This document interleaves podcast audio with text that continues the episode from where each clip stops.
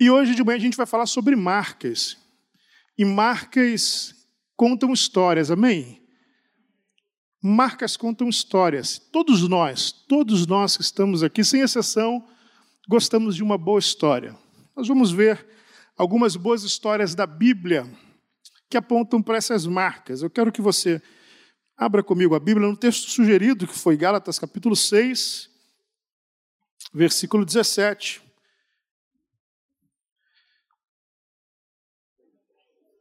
Vamos ao texto. Quanto mais ninguém me moleste, porque eu trago no corpo as marcas de. Eu trago cor, no corpo as marcas de Cristo, as marcas de Jesus.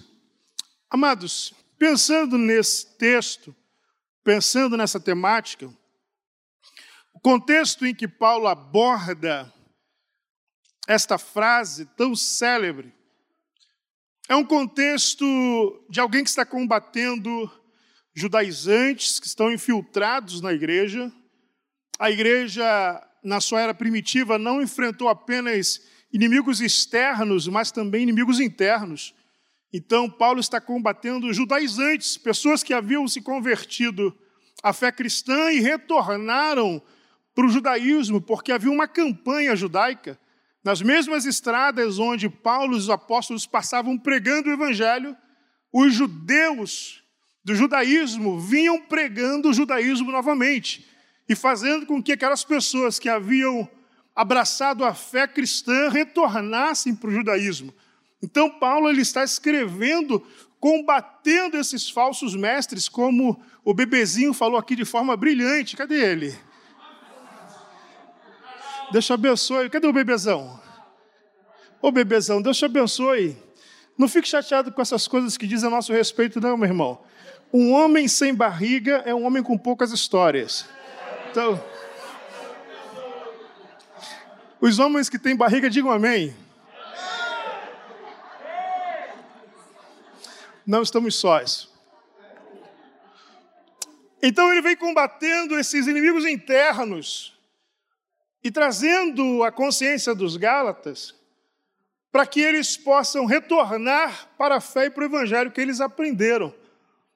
E uma coisa que Deus me falou de uma forma muito interessante e que me marcou é que quando Deus nos marca, por onde quer que nós passemos, nós deixaremos marcas.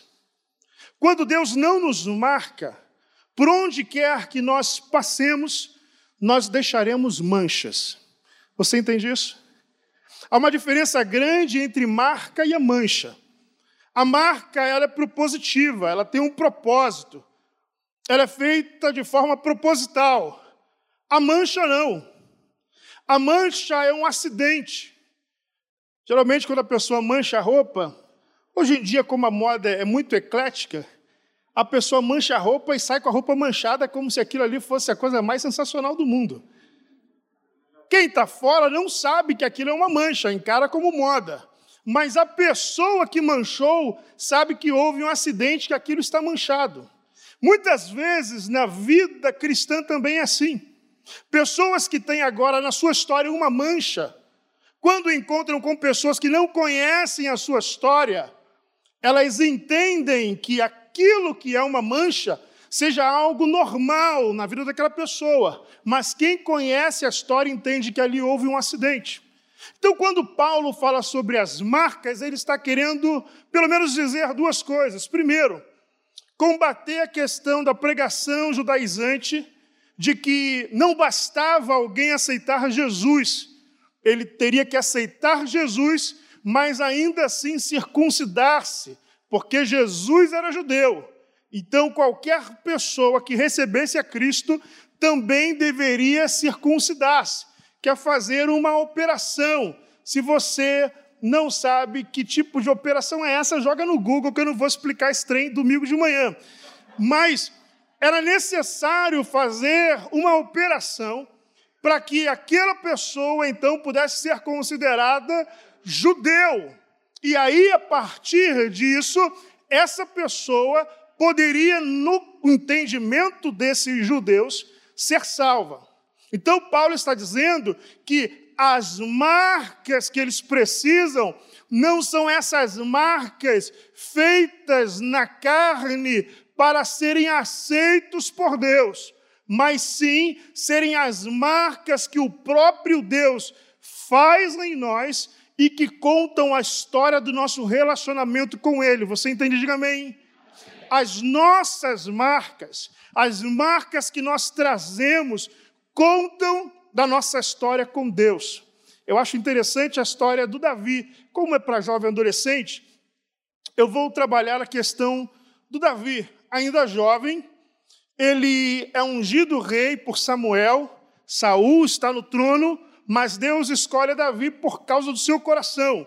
Manda o profeta Samuel à sua casa, e aí tem todo aquele processo da unção, a escolha dos irmãos de Davi, nenhum deles é aceito, até que Davi chega e é ungido, mas aquilo permanece em segredo. Davi é chamado ao palácio para tocar harpa quando Saul estava perturbado por espíritos maus. Até que chegou um momento que, por uma segunda vez, Saul e o exército de Israel têm de enfrentar o exército filisteu. Numa primeira vez eles foram vitoriosos, e agora chega a segunda vez que eles têm de enfrentar o exército filisteu. Só que nesse momento acontece algo diferente. Das fileiras dos filisteus sai um homem enorme, gigante, quase três metros. O nome dele era Golias, e ele era de Gate, uma região filisteia. Ele diz: Olha, eu tenho uma proposta para fazer. Ao invés de nós termos aqui um derramamento de sangue feito numa batalha, eu luto pelos filisteus e vocês me dão um homem para que possa lutar por Israel. Se eu vencer, vocês, judeus, se tornam os nossos servos. Caso eu perca, os filisteus servirão então a vocês de Israel. Primeiro dia, ninguém se manifesta. Segundo dia, ninguém se manifesta. São 40 dias em que ele faz a mesma proposta, duas vezes por dia, ou seja, por 80 vezes, ele foi à frente do exército de Israel, que está todo formado, que está todo pronto para a batalha, e ele pede um homem, mas ninguém, absolutamente ninguém aparece. No quadragésimo dia, Davi está cumprindo uma ordem do seu pai, levando um lanche para os seus irmãos e para o capitão ali da guarda. Ele chega e ouve o Golias falando aquilo. Ouvindo isso, ele pergunta: o que que ganha se você for lá e lutar com o Golias? Alguém diz: olha, o rei disse que a pessoa que lutar contra o Golias e vencê-lo, o rei dá filha em casamento. Davi fala: boa. Segundo, vai ficar rico. Davi fala: boa. Terceiro, não paga imposto. Davi fala: estou dentro. O que convenceu Davi foi não pagar imposto, meu irmão. Não foi casar com a menina ou ficar rico. É só não pagar imposto. Desde aquela época o trem já é ruim. O jovem adolescente não sabe o que é isso. Vocês vão saber um dia. Um dia vocês saberão. Fique tranquilo. Curta a juventude de vocês. Curta a juventude. Um dia vocês saberão o que é boleto. É o dia em que a juventude acaba, quando você descobre o boleto. Voltando aqui para a parte boa da vida de vocês. Davi então vai se apresentar ao rei Saul dizendo: Rei, eu vou lutar por Israel. O rei olha para Davi e diz assim: Ô Davi, você é muito moço. E o gigante, ele já é guerreiro desde a sua mocidade. Só que o rei conhecia Davi daqueles momentos em que Davi se apresentava no palácio para tocar harpa. Enquanto ele fazia aquilo, o espírito mal deixava Saul. Mas nesse momento, Davi vai contar parte da história dele, Davi, que o rei não conhecia. O rei conhecia parte da história de Davi. O rei não conhecia toda a história de Davi.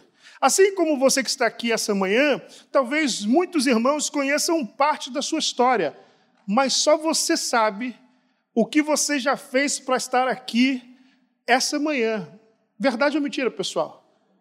Estamos aqui todos bonitos, todos arrumados. Você usou o seu perfume importado de Jequiti, é o nome? Eu não sei.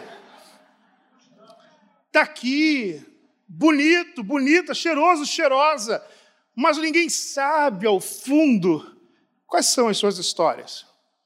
Davi está ali para contar a sua história, para que a partir dessa história ele possa lutar contra Golias. Mas o que me chama a atenção é o seguinte: que Golias ele está à frente do exército de Israel e ele está gritando, pedindo um homem. Quantos homens ele pediu? Quantos homens? Eu preciso fazer um teatro aqui. Eu gosto de fazer teatro para jovem adolescente, que eu acho que olhando fica mais fácil. Eu preciso de um magrinho aqui em cima. Vem.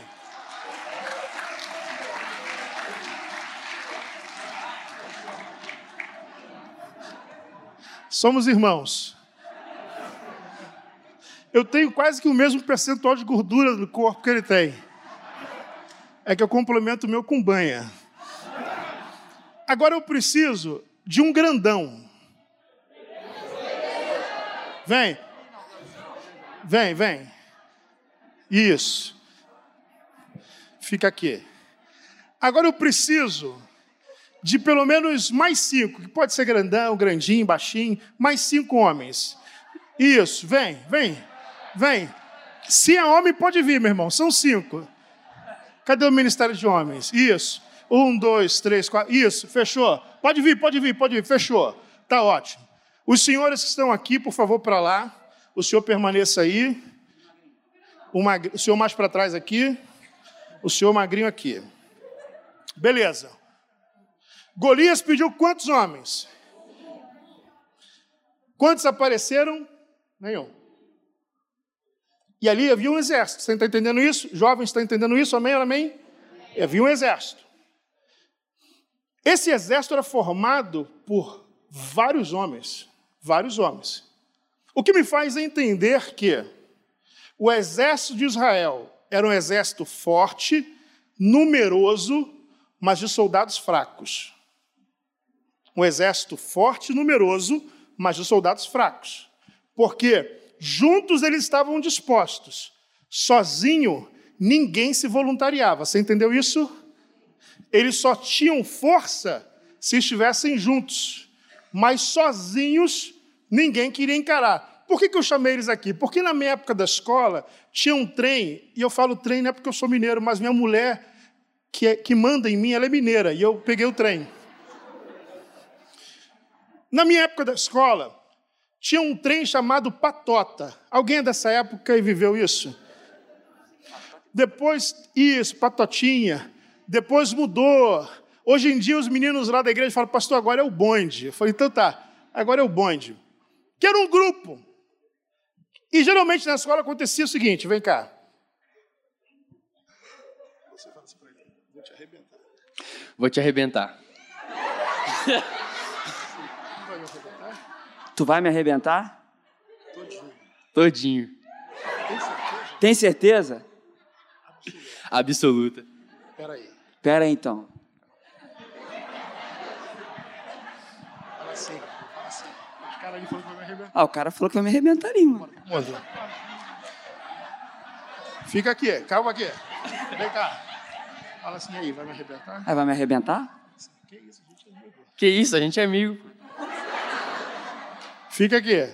Era assim que acontecia na tua época? O que, que é isso aqui, gente? Fica aqui, oh, oh, senão o cara pega ele aqui. O que, que é isso aqui? Isso é a força da patota. Sozinho o cara fala assim: Eu vou te arrebentar. Aí o cara fala assim: Ah, vai me arrebentar? Tá, calma aí, vai lá chama a patota. Aí chegava essa cabeçada aqui, isso aqui é uma formação de quadrilha já. Chegava esse povo todo, ele muda de ideia. Por quê? Ele não dá conta de encarar esse povo todo. Só que tem uma hora que esse que está aqui vai dizer para esse assim: Fica tranquilo. Uma hora eu te conto sozinho. Era assim ou não era assim? Revela o teu pecado aí, irmão, que você já fez isso. Não é assim? Obrigado pelos autores, atores. Aplaudam os autores aqui. Deus abençoe. Muito obrigado.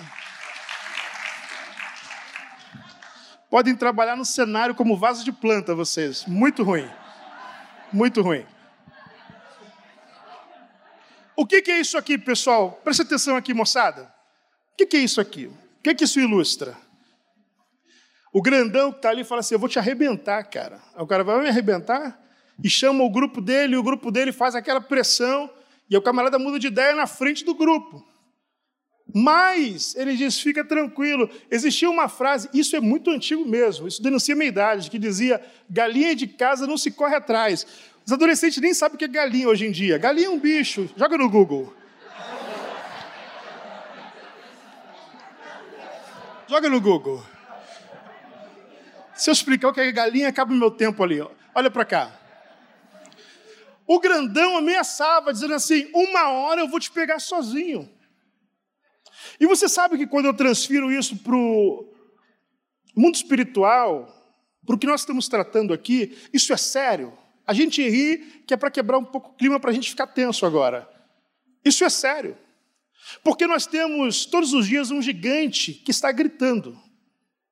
Gritando, gritando, gritando. Diante do povo de Deus, todos os dias temos um gigante gritando. E existem momentos em que as batalhas se transformarão em duelos. O que acontece com Davi e Golias não é uma batalha, é um duelo, são dois homens duelando. Era para ser uma batalha e se transformou em duelo. Há momentos na nossa vida em que batalhas se transformam em duelos. Aquilo que era algo para todo mundo ou que todos estavam vivendo, parece que foi se afunilando e parece que ficou ruim só para você. Por exemplo, todos nós estamos passando e sofrendo com consequências econômicas decorrentes da pandemia. Isso está no mundo inteiro, é uma batalha. Mas dentro dessas batalhas, ou dentro daquilo que todos nós temos enfrentado, há pessoas que estão duelando com o luto. Há pessoas que estão duelando com perdas irreparáveis. Você está entendendo? Então, a batalha é para todos, mas o duelo é você e o gigante. Qual é o grande problema que eu tenho diagnosticado na igreja? Na igreja como um todo, e eu estou nesse trem desde que eu nasci. Eu tenho diagnosticado que o problema é que nós, quando estamos juntos, somos muito fortes. A gente dá palavras de ordem contra o diabo. Algumas igrejas fazem atos proféticos outras pessoas marcham, ah, de, enfim, são uma série de coisas que são feitas quando estamos aqui dentro, na nossa patota. Só que o gigante, ele sabe que aqui dentro na patota, ele não vai conseguir absolutamente nada. Então o que ele faz? Estratégia. Eu não vou te pegar na patota, eu vou te encontrar sozinho. Por isso que algumas vezes as pessoas, quando estão aqui, se sentem fortes, mas quando saem daqui, experimentam os piores fracassos, porque fazem parte de um exército forte de soldados fracos. Eu não estou dizendo aqui na Igreja Maranata de Jacarepaguá, isso é lá no Caxambi onde eu pastoreio. E quando é, pastor, que o, o gigante me encontra sozinho? Quando você chegando em casa, vai assistir o que você não tem que assistir. Ele diz: Eu falei que eu te encontrar sozinho. Quando você começa a ouvir o que você não tem de ouvir, e ele diz: Eu te falei que eu ia te encontrar sozinho. Quando você acessa aquilo que não deveria acessar, e ele diz: Eu disse para você que eu ia te pegar sozinho. Porque aqui você não vai acessar, aqui você não vai assistir, aqui você não vai ouvir, mas e quando você estiver sozinho? Porque o Golias, o gigante, ele está chamando para um duelo. Não tem a patota, é um contra um. Nós não podemos fazer parte de um exército numeroso de soldados fracos. Eu tenho visto, pastor Rômulo tem visto, todos os pastores estão aqui, pastora Raquel, pastora, enfim, todo o grupo de pastores. Nós temos passado por um período diferente da igreja, uma igreja numerosa, mas com muitas pessoas fracas. Uma igreja que consegue juntar multidões. Mas quando essa igreja sai do ambiente de culto, ela perde para os gigantes. Mas eu creio que essa manhã, Deus está levantando um exército forte de soldados fortes. Davi se apresenta, e por que, que Davi se apresenta? Porque Davi já tem marcas de Deus em si. Ele já tem história com Deus. Ele já tem momentos com Deus. Ele vai dizer para Saul: Deixa eu contar uma história que o Senhor não sabe. Eu apacento poucas ovelhas que meus, meu pai tem, e algumas vezes ocorreu de leões, leão e urso arrebatarem uma das ovelhas e eu correr atrás deles e o Senhor os entregar nas minhas mãos e eu tomar as ovelhas e matá-los. E ele vai dizer: O mesmo Deus que me livrou do leão e do urso será o Deus que me livrará desse gigante. Davi está dizendo: Eu já tenho uma marca na minha vida, eu tenho história com Deus. E meu irmão, minha irmã, todos nós aqui temos uma história. Todos nós, do bebê recém-nascido, aquele que tenha mais idade. O recém-nascido tem a história de como foi desejado ou não desejado, a história de como o parto foi, as complicações ou não complicações, de onde nasceu. Todos nós temos uma história. As marcas da nossa vida vão contar essa história. O que habilita Davi não são as suas habilidades como um guerreiro. Ele não tinha habilidade como um guerreiro. Ele sequer tinha uma armadura. Saul tenta vesti-lo com a armadura que pertencia a Saul, só que fica um trem gigantesco, é como se vestisse a minha camisa no Davi que veio representado aqui em cima. Você imagina que cena seria? Aquela coisa sobrando para um lado e para o outro, dava para botar dois dentro, porque era algo muito grande. Ele fala: Eu não consigo com isso. E daí ele vai da forma como ele consegue. Como que ele sabia? Com pedras. Ele pega cinco pedras, e óbvio que isso é um propósito de Deus, porque como que alguém vai libertar o povo com cinco pedras? Somente por um propósito do Senhor. E porque Deus estava com Davi. Meu irmão, minha irmã, as nossas marcas contam as nossas histórias com Deus. É Deus que nos marca. É Deus que nos marca. Não somos nós que nos marcamos, é Deus que nos marca. Deus marcou a vida de José de uma forma tão profunda que nem o melhor roteirista conseguiria imaginar um final como o final que Deus deu para José. E essas marcas que Deus coloca no que a gente chama de processo da vida são algumas vezes difíceis de entender. Em Jeremias, do Senhor diz: Eu é que sei o pensamento que tenho a vosso respeito, diz o Senhor, pensamentos de paz e não de mal, para vos dar o quê? O fim que desejais. Deus está dizendo que nos dará o fim que nós desejamos. O fim será o que a gente quer.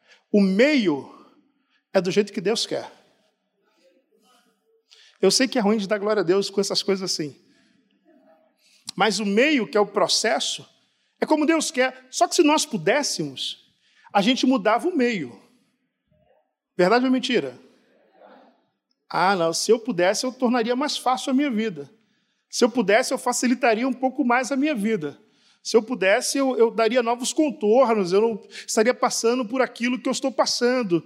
Eu não teria vivido situações que eu vivi. Ah, se eu pudesse, eu teria feito. Então, se nós pudéssemos, nós modificaríamos o nosso processo.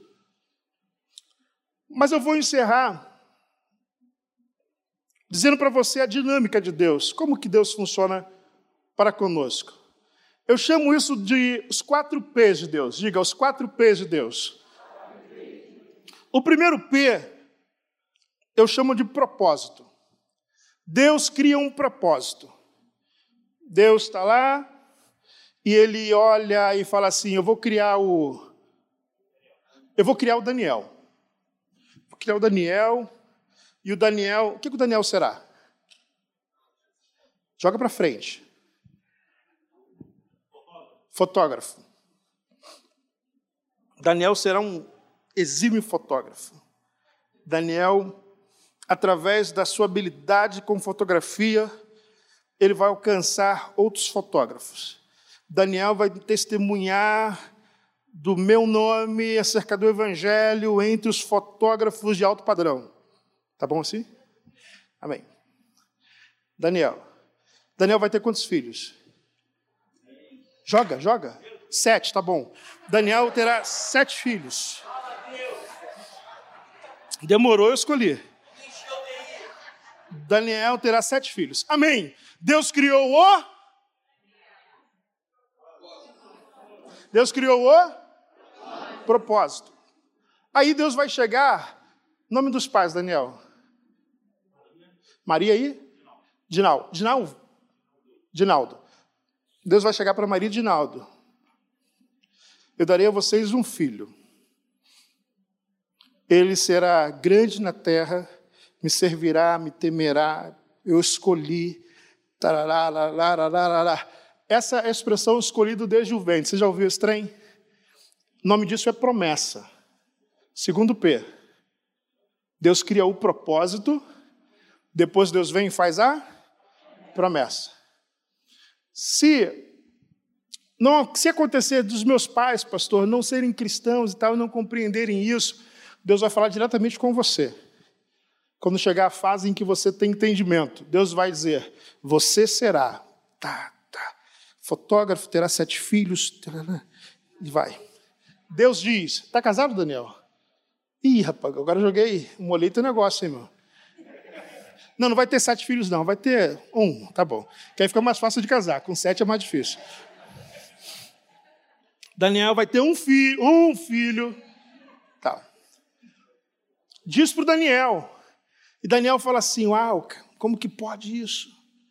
Como Deus. Eu lembro quando eu era mais novo e Deus falava assim: Não, vou levar o Léo entre as nações. Eu morava em São João de Meriti. Alguém já ouviu falar de São João? Não ri, não, irmão. Quem não sabe onde é São João, joga no Google. Tem um, uma foto de São João, não aparece as ruas do Google Maps, tem uma foto só. Eu vim de lá, nascido lá. Deus falava assim: Léo vai para as nações. Eu falei assim: eu não tenho dinheiro para ir na central, eu vou de calote no trem. Como que eu vou chegar em outra nação? Mas o Deus que promete é Deus que faz, amém? Eu fui e tenho ido por causa dele. Deus faz a promessa.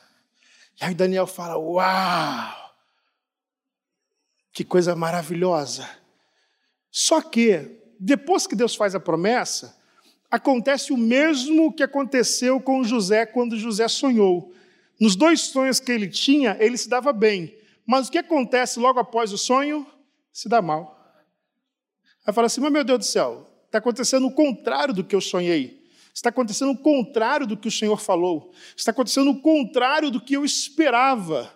E aí Deus tem me ensinado uma lição muito grande. Filipenses 4,19 diz que o Senhor, o meu Deus, segundo as suas riquezas, suprirá todas as vossas necessidades em Cristo Jesus. Um dia que eu estava em conflito com o que Deus está fazendo na minha vida, Deus me levou a esse texto dizendo assim: Olha, você tinha uma expectativa, mas eu tenho compromisso com a sua necessidade, não com a sua expectativa. Eu sei que é ruim de dar glória a Deus, mas vai segurando aí, irmão. E aí a minha expectativa era uma. Para a moçada que conhece meme, expectativa versus realidade, a minha realidade era outra. E essa realidade que é diferente da expectativa é o que a gente chama de processo. É o terceiro P. O primeiro é, o segundo e o terceiro, processo que é o que eu e vocês estamos passando todos os dias. São as nossas histórias com Deus. Nessas histórias há perdas, há choro, há risos. Nessas histórias, ora nós estamos extremamente alegres, ora nós estamos reflexivos, ora nós estamos questionando. E não adianta dizer que você não questiona, óbvio que você questiona. Ora você está somente confiando, porque não há mais o que fazer. Tudo isso é o que nós chamamos de processo. Mas é esse processo que me liga da promessa até o propósito. Só que para eu abrir a porta do propósito para a minha vida, eu preciso usar uma chave. E o nome dessa chave é princípios. Eu não posso quebrar os princípios. Deus faz o propósito, aquilo que Ele quer para a minha vida. Deus faz a promessa. Ele diz aquilo que Ele fará. Eu preciso permitir que Deus me guie no processo, sem, contudo, quebrar os seus princípios. É a dinâmica de como Deus funciona com a gente.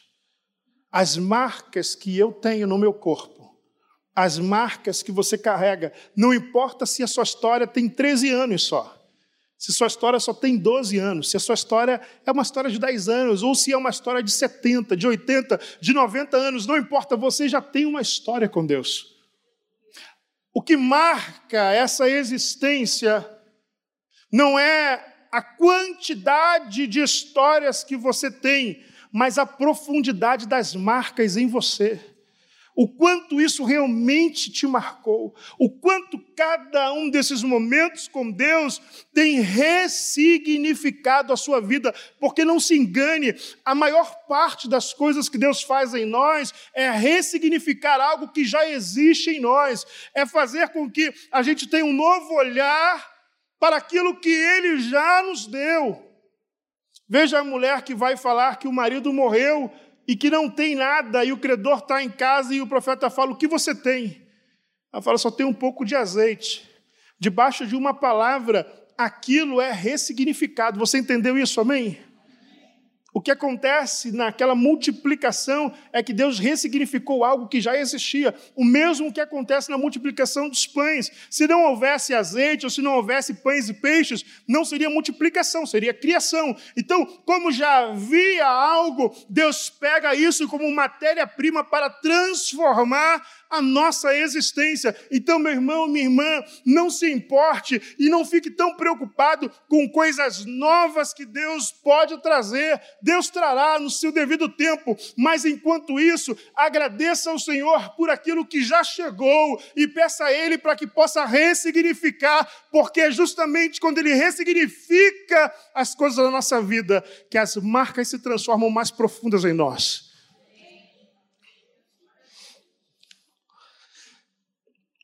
Na multiplicação dos pães, dos peixes, há algo que mexe muito comigo. Os discípulos chamam os cinco pães e dois peixes que um jovem trouxe. Quem resolveu aquele problema não foram os discípulos, foi um jovem. Jesus deu a tarefa para os discípulos, João capítulo 6, versículo 6, diz que Jesus já sabia o que faria, mas ele quis testar os discípulos. Está exatamente assim em João 6,6. E um jovem passou no teste que os discípulos não passaram. Ele traz cinco pães e dois peixes e ele oferta isso a Jesus. Os discípulos pegam aquilo, André, que recepciona o menino, fala assim: tem aqui um menino que trouxe cinco pães e dois peixes, mas isso não é nada. Para a quantidade de pessoas que estão aqui. Cinco mil pessoas foram, cinco mil homens foram homens e mulheres, crianças, velhos, crianças e mulheres. Jesus pega os mesmos cinco pães e dois peixes, que os discípulos chamaram de nada, ele levanta os céus e agradece a Deus. O que é isso, pastor? É ressignificar o que se tem. Há pessoas que, se tivessem o que você tem, não estariam reclamando, estariam agradecendo. Você, jovem, adolescente, que talvez não tenha o que você gostaria de ter ainda, isso é muito comum para essa época, para esse tempo da vida. Seja grato por aquilo que você já tem. Sabe por quê? E essa é a última lição, o último princípio que eu quero compartilhar, porque foi o que Deus compartilhou comigo. Porque quando o Senhor levanta os cinco pães e dois peixes e agradece, ele entrega os cinco pães e dois peixes nas mãos dos discípulos e começa ali então a multiplicação. O Senhor disse ao meu coração, e isso marcou meu coração. Isso é uma marca de Cristo em mim. Ele disse que a gratidão é a mãe da multiplicação. A sua reclamação não muda nada. A sua reclamação não transforma nada. A sua reclamação não ressignifica nada. Seja grato ao Senhor e permita que a gratidão marque a sua vida e dessa forma você terá sua vida ressignificada. Que Deus te abençoe em nome de Jesus.